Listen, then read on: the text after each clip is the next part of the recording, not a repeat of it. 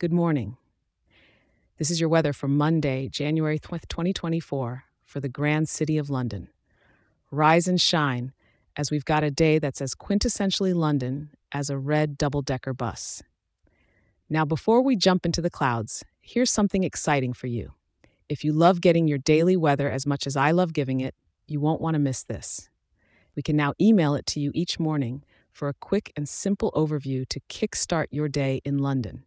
It's super easy.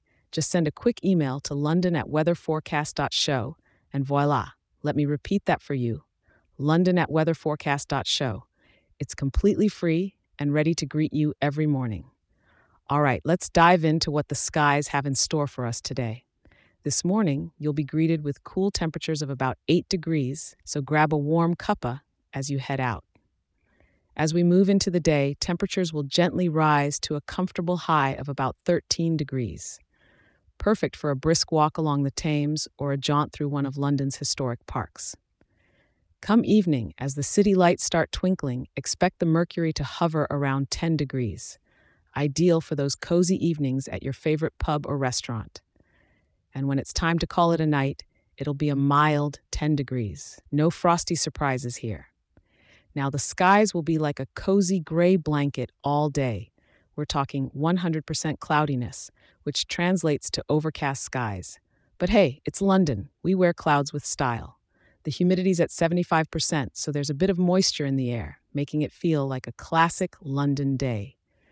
A gentle breeze from the southwest will be with us throughout the day, with wind speeds at about 4 kilometers per hour, and occasional gusts might pick up to about 13 kilometers per hour just enough to ruffle your hair a bit.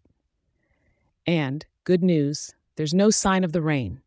So, no need to tote around the umbrella, unless you're going for that Mary Poppins look, of course.